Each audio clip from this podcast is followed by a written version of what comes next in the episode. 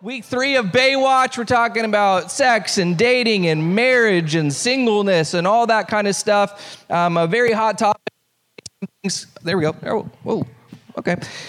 Uh, and, and, so here's what I want to do is let me just very quickly give you a review of what we have talked about and then we'll move forward all right? So last week if you weren't here we started to talk about the purpose for marriage and for sex and sexuality and we came up with five purposes and they all start with p so you can remember them. The first one was partnership that god made men and women uniquely different but uh, equally equal in value and so the two of them come together like this complementary pair and um, and, and, it, and they both both reflect God's image, right? So that was one of the things that we talked about partnership. And marriage is this covenant, a legal binding contract that's intimate and is, a, is supposed to be reflective of our relationship with God. Now, the second one, and I am not going to spend a whole lot of time on this because I think this one is cr- pretty obvious. The purpose for marriage and sex, one of which is uh, pleasure. God designed sex and marriage to be enjoyed. He wants us to enjoy it a lot and have it often in the right context. Where's my wife? Did she hear that? Hello? Amy? No? Often? Did you hear? It's in the Bible. Okay. Oh, she's like, we got enough kids. We don't need more kids.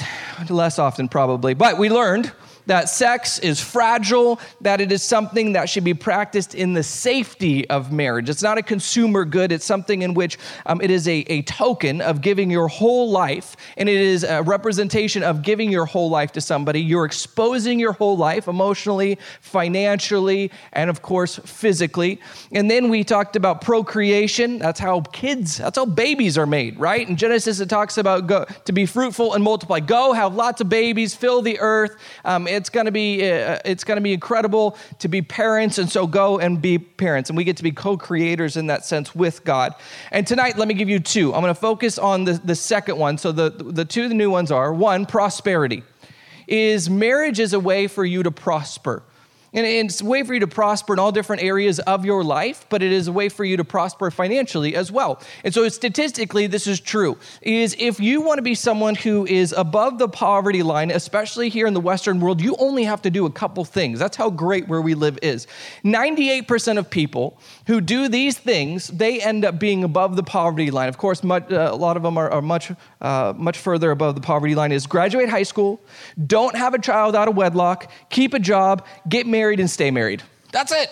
That's what it takes to be fairly successful in the United States, is to do those things. And so, marriage, of course, especially if you have a child, um, is going to be one of the things that's going to be key to prosperity and it's also really good for kids is study after study shows that if you want to have a kid who thrives in life emotionally and relationally financially educationally it needs to happen within the context of a two-parent household. Now that is the ideal. Of course there are things that happen and that doesn't necessarily but if we're trying to talk about what is best for children that is the best context for children. So to talk about the last one i want to kind of go around about a little bit because i want to look at two verses and these are two verses written by the apostle paul. And if you don't know know who Paul is? Paul was the guy who um, kind of had a, a, a a, an interaction with Jesus. He literally knocked him on his butt. He used to persecute Christians. Then he became a Christ follower. And then Jesus um, used him in order to tease out theologically what it meant to be a Christian. All right. And so we're going to see him address this idea of marriage and singleness. Because here's my guess the large, large majority of you in here are single. And yet, a large majority of you want to be married at some point in your life. And so I want to talk about what does it look like to be a single Christian and what does it look like to be a married Christian and what do we do in the in between. And so he's got these two passages, and I won't read both of them because they're kind of long, but I'll give you some highlights. And they seem to be in tension with one another. Is he seems to be saying one thing in one passage and then saying the exact opposite in another passage. And so there's a famous verse in Ephesians 5, and it's where Paul talks about marriage and what it looks like to have a Christian marriage. And he highlights these few things. He says, Wives, submit to your husbands. Now, this can be taken in a, a different ways by different people. Tonight, we're not going to get into it because there's different views on what exactly this means. But right after that, he says, Husbands, love your wives like Christ loved the church. And so there is this mutual love and submission that happens here, and what, how that plays out in real time um, can be talked about at a, another sermon. And then he says, Love each other like, you, uh, like they were part of your own body. And so you guys are going to become one flesh, and so love your spouse as if you were loving yourself. And then it also says, leave your father and mother and become one. All right, so he has this ideal. Here's what marriage should look like. But then in another letter, he almost seems to talk about marriage in a really negative way. So let me read it really quick. Here's what it says 1 Corinthians 7. I think that in view of the present distress, it is good for a person to remain as he is. Are you bound? Now, I love the terminology here, right? Are you bound to a wife? Like ball and chain, bound to a wife? Yes. Do not seek to be free. Are you free from a wife? Do not seek a wife. But if you do marry, you have not sinned. And if a betrothed woman marries, she has not sinned. Yet those who marry will have worldly troubles. He is getting very negative about marriage here. He seems like he's had a bad breakup. And I would spare you from that. This is what I mean. Brothers, the appointed time has grown very short. From now on, let those who have wives live as though they had none and those who mourn as though they were not mourning, and those who rejoice as though they were not rejoicing, and those who buy as though they had no goods, and those who deal with the world as if they had no dealings with it. For the present form of this world is passing away. Now, this is very confusing. If you read this, you're going, Paul, I'm pretty sure you're telling me never to get married, which for most of us doesn't really resonate. I think most of us want to get married. Some of us, okay, maybe some days we don't want to get married, but it's probably something that we're going to pursue at some point in our life. Statistically, that, that's true. And so, what is he trying to say here? Is he trying to say that we should get married, or if we are married, just stay married, but it's preferable if you don't get married? And then he talks about the second coming of Jesus. Like, Jesus is coming soon, and so it's better for you not to be married because you need to prepare for Jesus to come. Now, Paul wrote a ton of the New Testament. He tells us a lot of theology, and if he was mistaken, where he believed Jesus was coming and that he was going to be a part of uh, the second coming in the first century, and he was wrong about that, that seems to be problematic. Paul's wrong about some pretty big issues, and so if he's wrong about that, maybe he's wrong about other things. But I think that Paul has a much more nuanced and, to be honest, um, sophisticated view of marriage, singleness, and he views it from this lens of, um, of history through a theological lens, I guess, is, is what I would say. So here's what I want to do is I want to see if we can understand marriage and singleness in the context of a theological view of history. Now, these are big words, and you're like, oh my gosh, this sounds really deep. And I will be completely honest with you, I would never do this talk at our main campus. Because they're just like, I don't know, man, I got kids, I'm just trying to survive, I don't know. But I've realized through working through with young adults for a long time and being in my 20s and uh, not, not that long ago, that in your 20s, you're willing to tackle the issues that you're not in your 30s and 40s and 50s. In your 20s, you're willing to wrestle with, and this is kind of why you know we're in college or why um, maybe we're getting our masters, is because we're still trying to figure out our worldview. After this, I got to be honest, it's kind of set. You're just going to be on survival mode for a while after your 20s.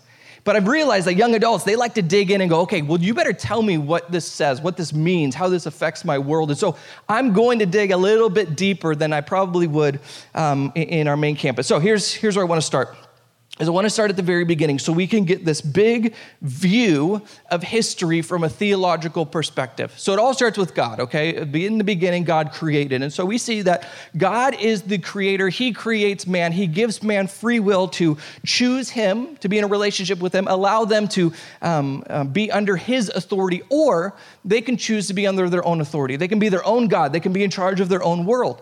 And of course, we know through the story of Adam and Eve, whether you think that's a historical or it's a, a, an analogy or metaphor, fine. But we know that at some point in time, man decided we don't want to follow God. We want to be our own rulers. We want to build our own little kingdoms, and we want to be the kings and queens of those kingdoms. And so we see this, this split in the world in which we have king, the kingdom of the world, which the Bible describes as the one that Satan rules over, or we have this thing called the kingdom of God and so the kingdom of this world is the world that all of us are naturally born into. This is where the fallenness, the sin, our kind of corrupt nature, this is where all of that comes from.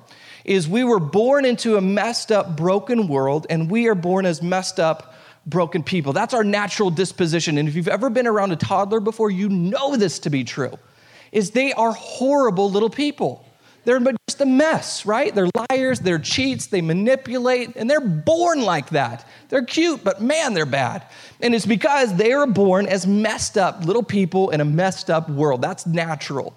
But then Jesus comes along and he says, Well, there was this kingdom that was the kingdom of God, and it should be the kingdom of this world, and it should, uh, I should be the ruler of it. But unfortunately, people have decided to, to run away and, and rebel against me. And so Jesus comes along and says, I'm bringing the kingdom of God to the world. That you can choose if you want to live in your kingdom under your own rule, this kingdom of this world, or you can live in my kingdom where I'm the ultimate authority. And the scripture refers to that as the kingdom of, of God.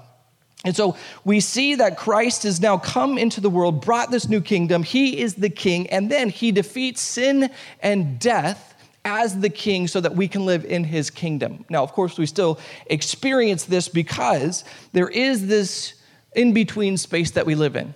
All right? And, and if you're not tracking, it's okay. We'll, we'll, we'll, we'll get out of the deep water in a second here. But there's this in between place that we're at in which those of us who are Christians, we can live in the kingdom of God here and now, where He is our ruler, He is our authority, He is the one that we submit to, and yet we still live in a broken and messed up world. And so we kind of live in a, a kingdom that is here but not yet.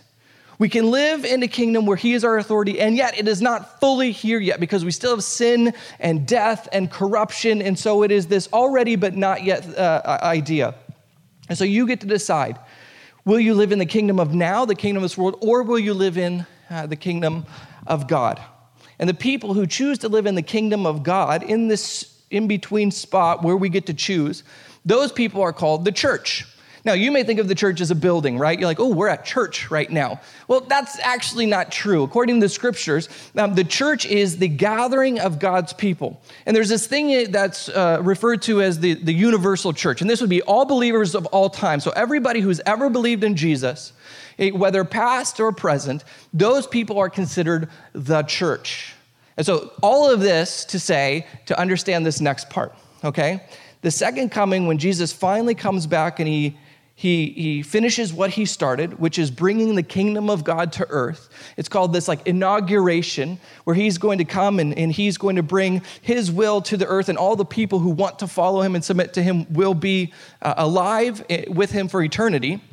This in between kind of has a, or this, uh, this inauguration has an imagery in the New Testament. And this is what I'm trying to get to and it talks about the bride and the bridegroom. And so, if you've ever read your Bible and you go, What is all this church, bride, bridegroom business all about? Well, again, it's because it's a theological view of history. And so, um, talking about the second coming of Christ and the bride and the bridegroom, you got to understand the context of marriage within the first century. So, for us, um, we do marriage like maybe i don't know you date for a couple years you're engaged for six months or a year or something like that you get married you move in together and then you move out of your parents house hopefully right? That's kind of the ideal is, is, is how marriage works here.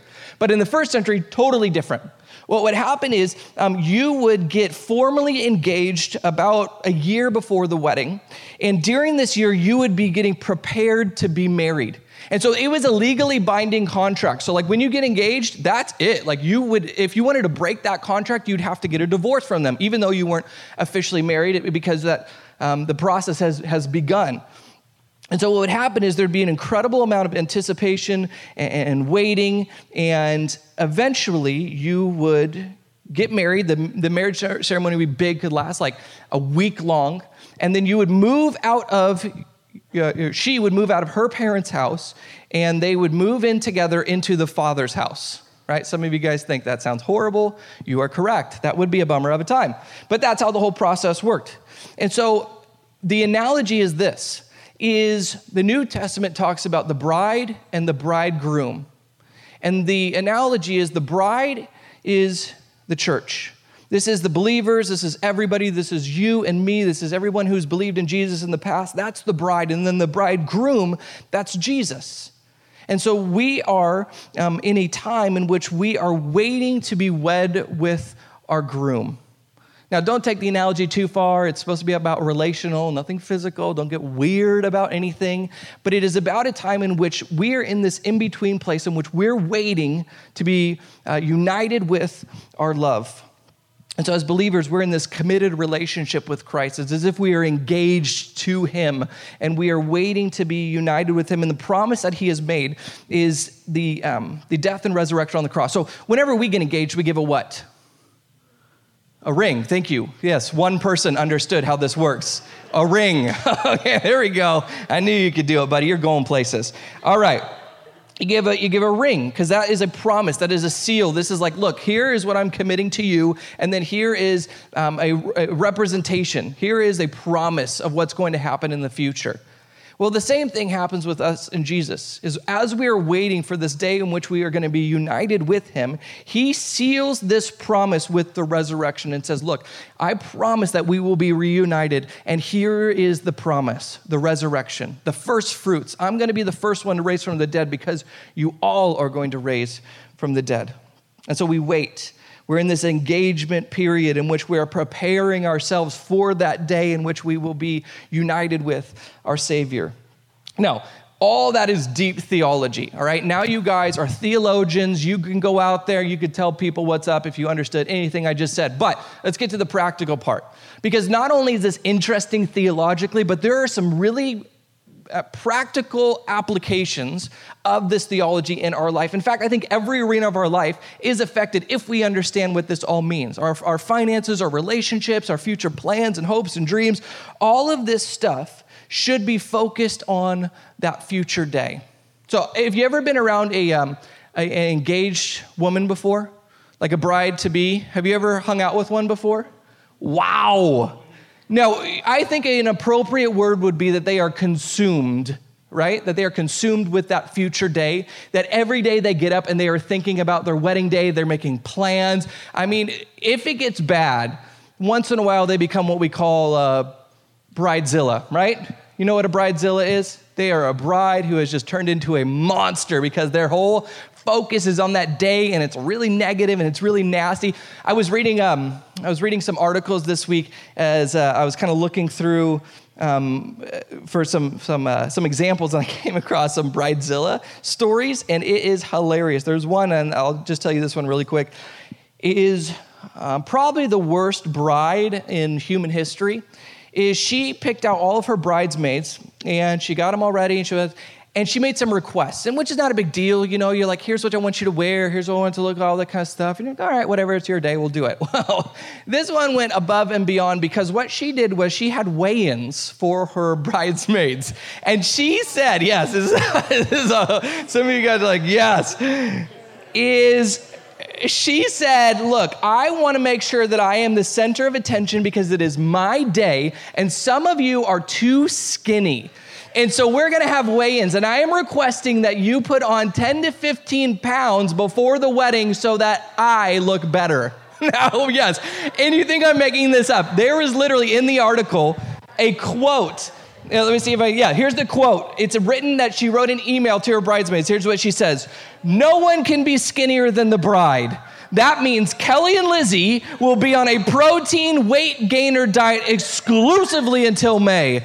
I will have the nutritionist call you to discuss diet plans. Whoa, okay. Yes, that is, whoo. And she scheduled weigh ins along the way to make sure everybody was gaining enough weight before her wedding day, which I thought you should have had me in the wedding. I would have made that no problem. Okay.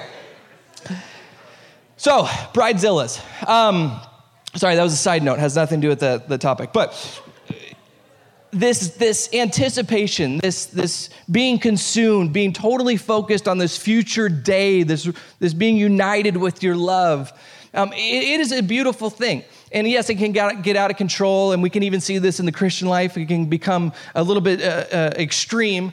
But I loved um, one, one New Year's Eve when I was talking to my grandfather, and we were just talking about this coming year and what we're looking forward to and what's going to happen. And he just grinned as we asked him what he was looking forward to this next year. And He says, You know, I just really want Jesus to come back. And I kind of was cynical in that moment. And I'm like, Okay, nice, Grandpa. I think you'll see him before he sees you. You know, like you're getting a little bit older. It is just true. Like, you know, this is, hey, man, that's real. And and then I had to think about it for a little bit, and I was like, ah, you know what, dude, that's like, uh, that's probably the attitude I should have right? Because that's the attitude that Christians, we want to be united with our Savior. And so anytime that He can come back, the sooner, the better. And I think that is what Paul is talking about here is he's saying, you know, I don't know if Jesus is coming back, but every day I get up and I just I hope that today is the day. because that would be incredible because it's like a, a, a, bride preparing for her, her wedding day. And she's so consumed she's so excited she can't wait. That's the type of attitude that we should have about being able to see our savior and so the implication for those of us who believe this and are anticipating the um, anticipating christ's return is that we should look at all the different arenas of our life through that grid, through the anticipation of Jesus' return. Now, you may think, well, that's ridiculous. No, no, no. This is this is kind of this is the attitude. And if you've ever been in love, you kind of understand how this is. If you've ever been far away, maybe uh, for me, uh, I, I, Amy and I maybe will be separated for a week or two, just depending on maybe work or something like that. And there is something in you that is just so eager to see them um, that you're just overwhelmed. Well, that's what he's trying to get at. He's going, Are you that eager to see Jesus? Because you should be consumed on a daily basis thinking about it. And your whole day revolves around, your whole life revolves around that moment. See, we get to the last uh, purpose of marriage, and we see that the purpose of marriage for those who are not believers, those in the culture, the, the kind of the, the ethos that we live in would be personal happiness. And we talked about this a little bit. Is most people believe the point of life is personal happiness, that I am supposed to get up every day and pursue happiness. And so whatever's gonna make me happy, that's what I'm gonna go after, including marriage. And so this shapes how you end up um, um, finding a spouse. Because if you believe your life is about happiness, then you're going to look for a spouse that you believe is going to bring you the most happiness. And so you'll come up with things that you believe are gonna make you happy. So, guys, our number one thing, she's hot, right? She's gotta be hot. Okay, if I'm gonna marry her, she's gotta be hot and she's gotta like sort of chubby guys. Okay, so she's gotta be hot, but sort of like chubby guys. Okay, that's number one. All right, Girls, you're thinking, mm, I don't know, he's got to be rich, okay? He's got to be rich. And so, boom, as long as he's rich and he's faithful, then we're good, all right? Or, you know, and you start coming up with the list of things you think are going to make you happy. And you begin to look at their, their wealth, their status, and it almost becomes like a way of merchandising yourself. Is the way that I'm going to decide who I want to marry and the way that you're going to decide who you want to marry is through these external representative external external things that we have and so i've got to sell me and you've got to sell you and so eh, i don't think it's any doubt if you've ever been out on a saturday night that's kind of what people are doing right i'm selling you you're selling selling me we're, we're doing the swipe right. We're just trying to find out do you, do you look like the picture of someone who would make me happy? But the Christians, they go, you know what? That's not the point of life. Personal satisfaction, the pursuit of pleasure and trying to become happy, one, I'm never going to arrive there because it's not something that you can directly aim for. The other is, I think there's something bigger at hand. And so the Christian says it's not about personal satisfaction, it's about personal sanctification. And that simply means it's a kind of a big theological word is it is about becoming more like Jesus. So my life is not about me being happy. My life is about me being more like Jesus and bringing as many people into a relationship with him as I can. And so when you begin to see that as the point of your life and the point of your marriage, you're going to start dating totally different. The person that you're looking for is no longer going to be the wealthiest, the best looking, the most well connected, the successful person. Yeah, those things are all going to be on the list somewhere, but they're definitely not going to be at the top. Because you understand that your life is about becoming more like Jesus and making other people more like Jesus. And so you're going to start looking for somebody who is going to make you more like Jesus. So your number one qualification will go from they got to be hot to they got to love Jesus.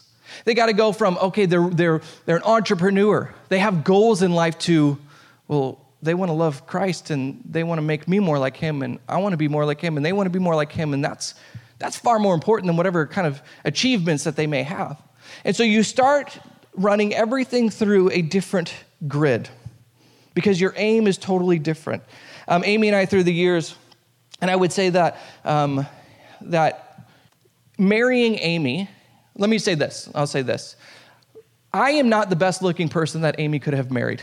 I know that's a shocker, okay? I know that's a shocker that you would go, Cody, stop. Stop being so modest, Cody.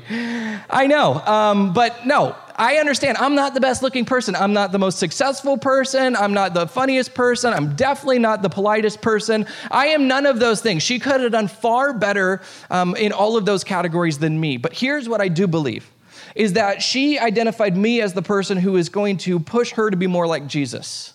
And so she said, Well, that's my number one thing that I'm looking for. And so, yeah, you, you might be a little bit chubbier than I would have liked, or yeah, you might not have these kind of qualities, and yeah, you're pretty rough around the edges, and we're gonna have to work on some things, but you got the top qualities that I'm looking for. Is you love Jesus, you wanna push me to love Jesus, and you wanna be faithful. And so those are the things that I care about until you meet the top qualifications. The other things, we'll, we'll figure it out. We'll wrestle with those things. And she has for the last uh, 10 years of marriage, 13 years together, she has really pushed me to become the person who God created me to be. And I hope that I've done the same for her. And so what happens is, culture starts to look at your relationships and the way that you view your life and dating and even your finances, and they start going, you know, it seems like they have a different purpose in mind. Like the person who um, I would have gone out with is not the same person they would have gone out with.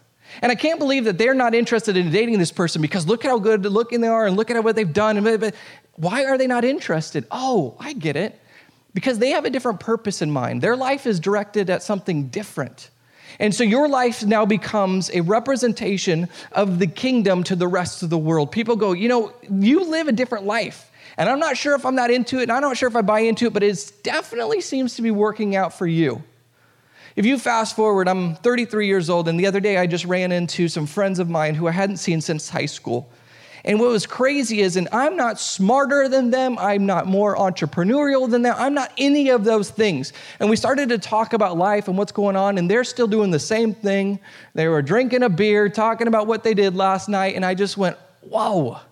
There's nothing in me that makes me more uh, better than them. That makes it, it's simply that you know what? I said yes to God, and here I am. I got three kids, I got a wife, and we have a house, and wow, that's pretty cool. Why? Because I had a different aim. They've been for the last 15 years living for personal satisfaction, and I've been aiming at personal sanctification, and we've ended up at two totally different places in life, not by my, my, uh, my willpower or my own uh, strength. And so, when we look at somebody who we're thinking about dating, the first question that we should be asking ourselves is Are they going to be a person who makes me more like Jesus? That's the first question. Are they a person who is going to make me most like Jesus? Because remember, the point of my life is not happiness, is not satisfaction. I do believe those things happen as we pursue Jesus, but that is not the single pursuit. And even when you're wrestling with, okay, am I supposed to be married one day? Am I supposed to be single for the rest of my life? I think Paul would answer that question like this He would say, if being single is going to make you more like Jesus, then be single. Or if being married is going to make you more like Jesus, then get married. Whatever makes you more like Jesus and whatever helps you bring more people into relationship with Jesus, that's what you should do. And so, should you be married? Should you be single? I don't know. So, let me end with a couple practical, maybe applications of this. And this is for you guys who are dating, thinking about dating, maybe possibility getting married one day. But for if you're if you're a single person, here's what I want you to do. And this is almost contrary to what we've been um, taught in our life and in churches. See your singleness as a gift. Is statistically, you're probably going to get married. At some point in your life, you're probably going to get married. And you will realize the years that you have being single versus being married you have a lot less years being single. And you're going to look back and you're never going to regret getting married. Hopefully, you're not going to regret marrying if you do everything, uh, uh, do everything right. But you will regret the time that you spent being single and wasting it. Because uh, when you're 18, 19, 20, 30, and you're not married, you have far less restriction, restrictions in your life than the married person does. So for me, here's what my world looks like right now. Is um, do you guys have the app Find My Friends? right? I use that 12 times a day because I'm going, where is Amy? Because these kids are driving me out of my mind. I need her to get home now. And she'll be calling me if I'm out. And she'll be like, where are you? You know you're supposed to be home right now. I, I can't take a dump without having to tell somebody where I am. Okay, that's just the that is just the honest truth. I sometimes got to leave the door open. I'm like, well, I see you kids out there. Okay, you know, like that's my life. Is talk about having strings attached, constant. And you're living a life right now where you don't have to worry about that. You're not telling people, I'm going to eat after this. You're not calling, going, hey, is it okay if I stop by and get a Red Bull on the way home? You're not worried about any of those things. And that's a gift because you get to use that in order to, one, become the person whom God wants you to be. Because you don't have the restrictions, you don't have all the uh, all the responsibilities. But the other is you get to pursue things that I wouldn't be able to pursue. So some of you guys just went to Guatemala. How cool is that? There's no way I get to go to Guatemala. I tried. Amy said no. You get to go and you get to pursue stuff. You get to go out and you get to you get to do uh, frontline ministry, things that I I wish I could do, but I don't get to do. Don't waste the time of being single. Work on yourself and continue to push your faith forward. I got to be uh, a little caveat here is um, you may be single for a season, you may be single for a lifetime. See it as a gift unless you are single because you suck. Okay, that's like my little caveat there. Some of you guys are single and it's cool, you haven't met the right person, you're working on you, whatever. But some of you guys are single because you, you really suck, okay? That is not a gift, that's a curse. Fix it. All right, here we go. Number two, now you guys are like, is that me? I think it's me. oh, God. Uh, all right, number two, here we go. Um, Number two, don't date non believers. Oh, here we go. Ooh, in this hush over the crowd. Don't date non believers. So think about it. Your purpose in life to become more like Jesus. You date someone who is not a Christian. What's their purpose in life? Not whatever yours is. And so here's what's going to happen. When you are a Christian and you date and marry a Christian, your sole purpose and aim in life is heading in the same direction as theirs. But when you date someone who is not a Christian, your sole purpose and theirs are heading in different directions. So, one of two things has to happen. Either your relationship gets further and further apart because you're heading in different directions, or you have to abandon yours in order to go in theirs. And this is why the scripture says do not date or marry a non believer because it will either destroy your relationship with your spouse or it'll destroy your relationship with Christ. It's going to be very difficult to be able to keep both intact. And there's a no um, dating for salvation, or we used to call it missionary dating, but that sounds kind of awkward. Is um, is you can't find so you can't date someone and go okay they have everything. They're like perfect. Minus like they don't follow jesus yet. I will fix that though. I will make them a christian. Don't do don't do that. That will not work. It has never worked before. What will happen is you will be lured into temptation and so you will end up in a place that you never thought you would be. They will fake it for a while and come to church until you break up with them. Then they are just back to being crazy again. And you will end up with, I think, a lot more regret um, than you signed up for. Okay, third thing is this look for attraction in the most comprehensive sense. And so when we talk about attraction, the first thing we think about is physical. And of course, that is important. You are not going to date someone who you think is ugly. It's not going to happen. Some of you guys need to hope for that, but it's not going to happen, okay? that's, that's rude. Sorry. I, th- I, just slid that one under to see if you got it. Like, just kidding. All right. Um, what is that? Yeah, okay. So, uh, uh, yeah. Anyway, what, did, what was I talking about? Were we at? Three? Attraction, comprehensive sense. Yes. Not just physical attraction. Of course, you need to be attracted to them. But here's the thing is, and you know this to be true, is physical attraction will not last forever. Amy and I, when we first started dating, I was 155 pounds. I am not that anymore. All right? She still thinks I'm sexy. Why? Not because I'm uh, 155 plus another 57 pounds. It's because, it's because she saw in me something that was even more attractive. She thought that, you know what, I like who he is, I like his character, I like his faith, and um, I like that she stayed skinny. So it's been great. Okay, number four. yeah, let's do that in there. Okay, don't romanticize things too quick. Don't. So last week we talked about don't get physical, but this one is more about the emotional side of things. Is some of you guys are pretty good at drawing the line physically, and you're like, look, we're not going to go past this line. Here's where it is, but you have not drawn a line emotionally. Every week, there is a new person whom you are sure is the one. Oh my gosh, I love them. They love me. Next week, it's a different one this week, okay? It's a different one. That was the wrong one. This is the right one. Here's, here's what you need to do you have to step back And just like you draw lines or draw lines physically in a relationship that you will not cross, you have to do the same thing emotionally. You have to step back and go, okay, I'm not going to get too attached. I have to guard myself. I can't just jump two feet in and go, okay, I'm in love and I just don't care who knows it. You know, no.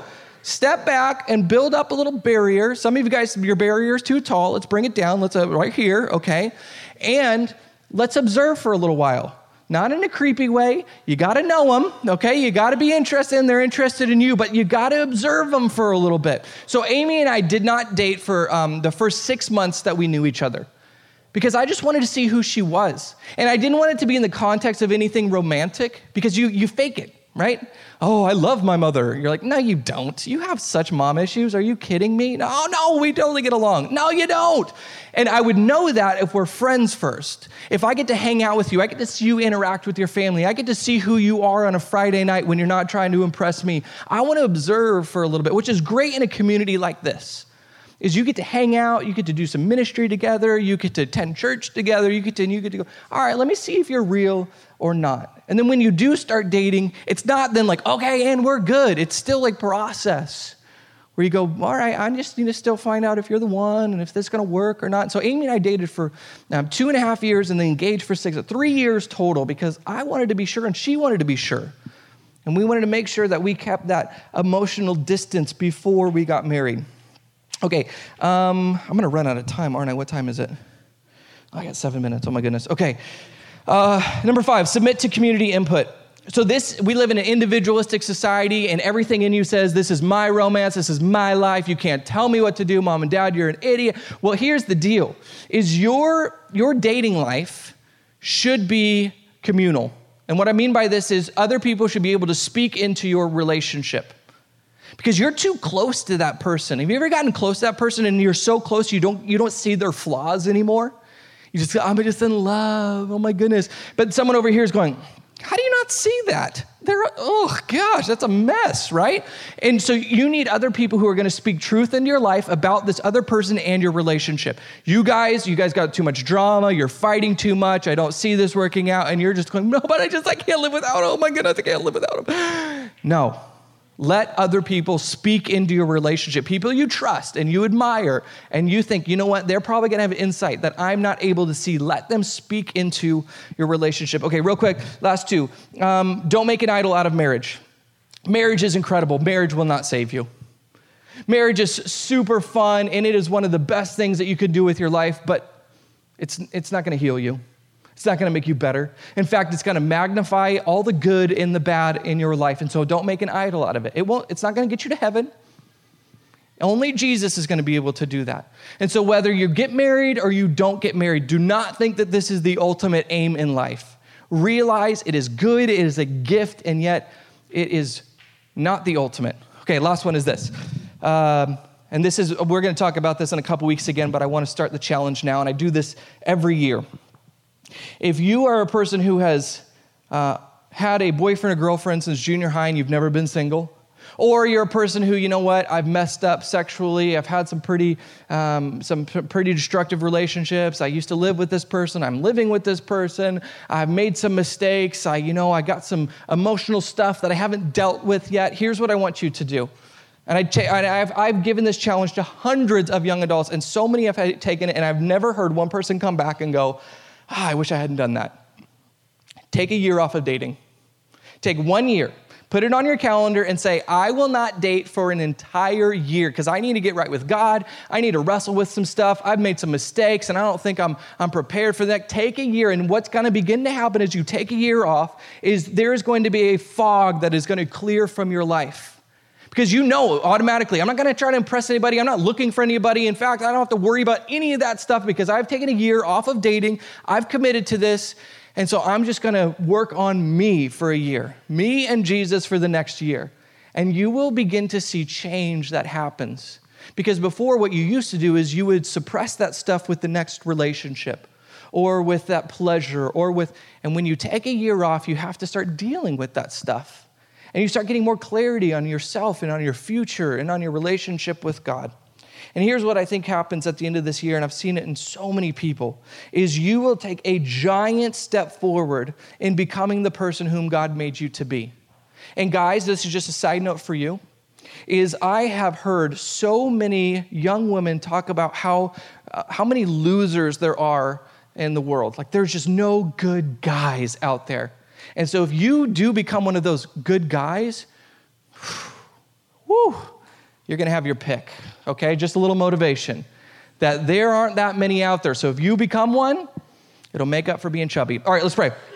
Lord God, oh, we thank you so much for, uh, for for the good gift of marriage and sex and, and dating and all that and all the complications that go along with it. And just like all the other good gifts in our life, we, we confuse it, we misuse it, and sometimes we make a mess of it. And so we just want to get back to what your purpose was for us and for marriage and for sex and for dating and for all those things so that we can fully enjoy the gift that you have given us. And so, Lord God, if there's people in this room who have made their mistakes, um, I just pray that they would feel your forgiveness as they repent and they turn away from that stuff and maybe they take a year off, or if there's people who are just going, Am I ever going to find that person? That they would just see this season, or maybe even this life, uh, life stage as, as a gift that they get to pursue you in a unique way that they may not get to in the future. And so, Lord God, we celebrate it. We love you. And we pray. Amen.